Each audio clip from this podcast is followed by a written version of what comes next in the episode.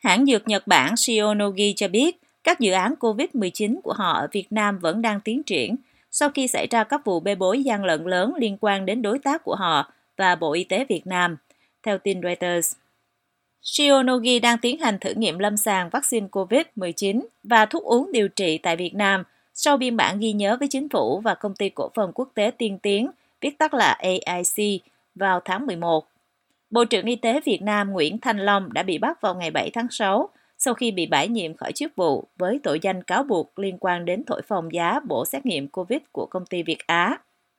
Trước đó, Chủ tịch AIC là bà Nguyễn Thị Thanh Nhàn được cho là đã bỏ trốn khỏi Việt Nam sau khi nhà chức trách khởi tố bà vào cuối tháng 4 về tội vi phạm quy định về đấu thầu gây hậu quả nghiêm trọng trong việc mua sắm thiết bị y tế tại Bệnh viện Đa khoa Đồng Nai. Bộ Công an Việt Nam đã ra quyết định truy nã bà Nhàn vào ngày 10 tháng 5 năm 2022 và cho biết bà Nhàn đã bỏ trốn từ ngày 19 tháng 6 năm 2021. Reuters dẫn tuyên bố của công ty Shionogi nói, mặc dù chúng tôi lo ngại về vụ việc này, nhưng chúng tôi hiểu rằng đó không phải là tội phạm do chính AAC thực hiện và chúng tôi đã được nghe nói rằng bản thân vụ việc đang được điều tra. Trong thời điểm hiện tại, chúng tôi sẽ tiếp tục phát triển việc hợp tác với AIC, CRO, là tổ chức hợp đồng nghiên cứu, và các tổ chức khác dưới sự hướng dẫn của Bộ Y tế Việt Nam và phù hợp với các luật định liên quan. Thuốc uống điều trị và vaccine COVID của Shionogi hiện vẫn chưa được phê duyệt và số lượng ca bệnh ở Nhật Bản ngày càng giảm khiến cho việc kiểm tra hiệu quả của các ứng viên trở nên khó khăn hơn. Việc thử nghiệm đối với loại vaccine này bắt đầu tại Việt Nam vào tháng 12, trong khi việc nghiên cứu về thuốc viên đang được tiến hành ở Việt Nam và Hàn Quốc, theo thông báo của công ty vào tháng 5. Tờ Nikkei cho biết, việc nộp đơn xin phê duyệt sử dụng khẩn cấp cho thuốc viên điều trị COVID của Sionoki đã mở đường cho phương pháp điều trị COVID bằng thuốc uống, được phát triển trong nước đầu tiên của Nhật Bản. Loại thuốc có tên mã là S217622 có tác dụng ngăn không cho virus corona nhân lên trong các tế bào bị nhiễm bệnh bằng cách ức chế một loại enzyme sản xuất protein của nó. Thuốc uống điều trị COVID của Pfizer, Paxlovid cũng sử dụng cơ chế tương tự. Ban đầu, Seology nhắm đến việc nộp đơn để được phê duyệt trong năm 2021, nhưng vì số lượng người nhiễm bệnh đã giảm nhanh chóng do virus được ngăn chặn vào mùa thu năm ngoái, khiến cho các thử nghiệm lâm sàng bị đình trệ. Công ty có trụ sở tại Osaka đặt mục tiêu cung cấp loại thuốc này cho công chúng vào tháng 3 và có ý định xin chuẩn thuận từ các cơ quan quản lý ở Hoa Kỳ và châu Âu. Shionogi cho biết họ đang chuẩn bị cho các thử nghiệm trên toàn cầu và đang đàm phán với các nhà sản xuất thuốc lớn để sản xuất hàng loạt cho thị trường toàn cầu. Liên quan đến việc hợp tác với Shionogi,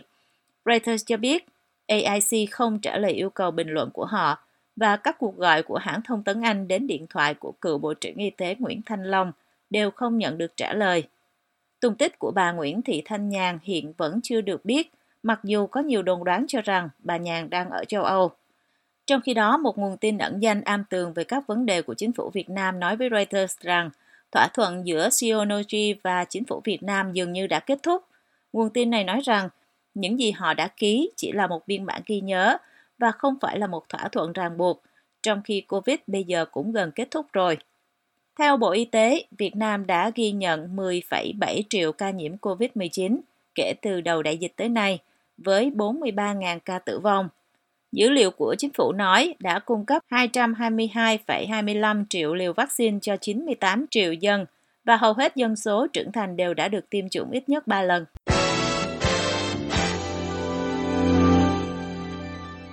Trong một diễn tiến mới nhất liên quan đến đại án Việt Á, Giám đốc và kế toán trưởng của Trung tâm Kiểm soát Bệnh tật CDC Hà Nội vừa bị Cơ quan Cảnh sát điều tra Công an Hà Nội bắt khẩn cấp vào chiều 10 tháng 6 theo quyết định khởi tố vụ án vi phạm quy định về hoạt động đấu thầu gây hậu quả nghiêm trọng xảy ra tại CDC Hà Nội. Ông Trương Quang Việt, 49 tuổi, chỉ mới được điều động sang làm giám đốc CDC Hà Nội vào tháng 2 vừa qua, sau khi vị trí này bị bỏ trống gần 2 năm kể từ khi cựu giám đốc Nguyễn Nhật Cảm bị khởi tố vì liên quan tới những sai phạm trong đấu thầu thiết bị y tế. Trước đó, ông Việt giữ chức Phó Giám đốc Bệnh viện Tim Hà Nội. Đây là quan chức y tế mới nhất bị bắt vì liên quan đến vụ đại án gây phẫn nộ công luận khi các cán bộ y tế hợp tác với công ty Việt Á thổi giá kit xét nghiệm COVID-19 của công ty này lên và ăn chia hoa hồng đến hàng chục tỷ đồng giữa lúc đại dịch bùng phát tại Việt Nam. Trước đó trong tuần, Bộ trưởng Y tế Nguyễn Thanh Long, Chủ tịch Hà Nội Chu Ngọc Anh và ông Phạm Công Tạc, cựu Thứ trưởng Bộ Khoa học Công nghệ, cũng đã bị bắt khẩn cấp vì liên quan đến vụ án này. Cơ quan Cảnh sát điều tra Công an thành phố Hà Nội cho báo chí biết, qua quá trình điều tra xác minh ban đầu, xác định trên địa bàn Hà Nội có một số cơ sở, bệnh viện y tế công lập mua sắm kit xét nghiệm COVID-19 của Việt Á. Riêng đối với CDC Hà Nội, trong khoảng thời gian từ tháng 12 năm 2020, do dịch bệnh bùng phát, kit xét nghiệm COVID-19 khan hiếm, nên đã tiến hành mua vì quá trình sử dụng thực tế thấy bộ sản phẩm của công ty này có nhiều ưu điểm và để đảm bảo có đủ số lượng phục vụ phòng chống dịch, nhưng không có việc bàn bạc với Việt Á để giúp công ty này trúng thầu. Tuy nhiên, việc đưa các tính năng kỹ thuật của sản phẩm vào hồ sơ mời thầu để đảm bảo chỉ có công ty Việt Á cung ứng được sản phẩm này đã vi phạm quy định pháp luật về bảo đảm tính công bằng, minh bạch trong hoạt động đấu thầu, gây thiệt hại cho ngân sách nhà nước số tiền hơn 9 tỷ đồng, theo tường thuật của báo Dân Trí. Cơ quan điều tra nói, sau khi được thanh toán tiền hai gói thầu, công ty Việt Á đã lại quả cho kế toán trưởng của CDC Hà Nội số tiền ngoài hợp đồng hơn 1 tỷ đồng. Trước đó vào giữa năm 2020, người tiền nhiệm của ông Trương Quang Việt là cựu giám đốc CDC Hà Nội Nguyễn Nhật Cảm cùng một loạt cán bộ của đơn vị này đã bị khởi tố bắt giam trong vụ án vi phạm quy định về đấu thầu. Vào ngày 24 tháng 6 năm 2021, ông Cảm bị Tòa án Nhân dân cấp cao Hà Nội bác đơn kháng cáo, tuyên y án 10 năm tù về tội danh trên. Cáo trạng nói ông Cảm đã có nhiều sai phạm về đấu thầu mua sắm thiết bị, gây thiệt hại cho nhà nước hơn 5 tỷ đồng. CDC Hà Nội là đơn vị chuyên môn có nhiệm vụ chính trong công tác phòng chống dịch COVID của thành phố, với nhiệm vụ là sàng lọc, kiểm soát, xét nghiệm, đưa ra cảnh báo và công bố số ca nhiễm bệnh. Trong đại án Việt Á, Bộ Công an và Công an các địa phương đã khởi tố tổng số gần 60 bị can về các tội vi phạm quy định về đấu thầu gây hậu quả nghiêm trọng, đưa hối lộ, nhận hối lộ và lợi dụng chức vụ quyền hạn trong khi thi hành công vụ.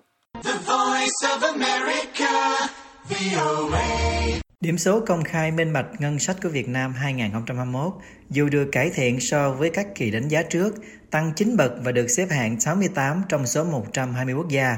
nhưng vẫn thấp hơn trung bình toàn cầu do chưa cung cấp đủ thông tin cho công chúng. Tổ chức Hợp tác Ngân sách Quốc tế IBP vừa công bố kết quả khảo sát ngân sách mở toàn cầu 2021. Theo đó, chỉ số công khai minh bạch ngân sách của Việt Nam đạt 44 trên tổng số 100 điểm, nằm trong ngưỡng không đủ thông tin, dưới 61 điểm. Về chỉ số này, Việt Nam đứng sau Indonesia 70 điểm, Philippines 68 điểm, Thái Lan 58 điểm, Malaysia 47 điểm, nhưng đứng trước Campuchia 33 điểm, Myanmar 30 điểm. Nhìn chung, chỉ số công khai minh bạch ngân sách Việt Nam tăng trong 10 năm qua. Với năm 2012 chỉ có 19 điểm, 2019 đạt 38 điểm và giảm đôi chút vào năm 2017 với 15 điểm. Với trụ cột sự tham gia của công chúng 2021, Việt Nam đạt 17 trong số 100 điểm, trong đó quá trình lập dự toán được 27 điểm, phê duyệt được 56 điểm, còn trong quá trình thực thi và kiểm toán đều ở mức 0 điểm. Tổ chức IBP ghi nhận năm 2021, Việt Nam có sự cải thiện về báo cáo ngân sách cho công dân, trong khi các chỉ số về cung cấp thông tin ước tính, dự toán ngân sách vẫn còn thấp. Tổ chức này khuyến nghị rằng để nâng cao vị thế và cải thiện sự minh bạch ngân sách, Việt Nam nên cập nhật thêm báo cáo ngân sách giữa năm, bao gồm các dự toán tình hình kinh tế vĩ mô, kèm theo dự toán tiến bộ đạt thu ngân sách cả năm. Bộ Tài chính Việt Nam nên ưu tiên thực hiện thí điểm cơ chế giám sát việc thực hiện ngân sách, tích cực tham gia với các nhóm cộng đồng dễ bị tổn thương và ít được đại diện thông qua các tổ chức xã hội dân sự, tổ chức IPP nêu đề nghị. Tổ chức này còn đề nghị Quốc hội Việt Nam nên ưu tiên cho phép các thành viên của công chúng hoặc của tổ chức xã hội dân sự nêu ý kiến tại các phiên làm việc của Quốc hội về đề xuất ngân sách trước khi được phê duyệt, cũng như trong các phiên họp về kiểm toán ngân sách. Truyền thông Việt Nam cho biết từ năm 2020, Bộ Tài chính đã bắt đầu vận hành cổng thông tin công khai ngân sách nhà nước, giúp công khai thông tin dữ liệu ngân sách, bao gồm các dữ liệu dự toán, quyết toán ngân sách hàng năm của Trung ương, bộ ngành địa phương. Tuy nhiên, việc cập nhật của các bộ ngành địa phương vẫn chưa được thực hiện đầy đủ. Theo khảo sát của OPS, Hoa Kỳ nằm trong top 20 nước minh bạch ngân sách được 68 điểm, giám sát ngân sách tốt 83 điểm, chỉ số tham gia công chúng 22 điểm, trong khi đó Trung Quốc, đối thủ cạnh tranh của Hoa Kỳ, chỉ đạt được 20 điểm về chỉ số minh bạch ngân sách mức độ tham gia công chúng đạt 0 điểm.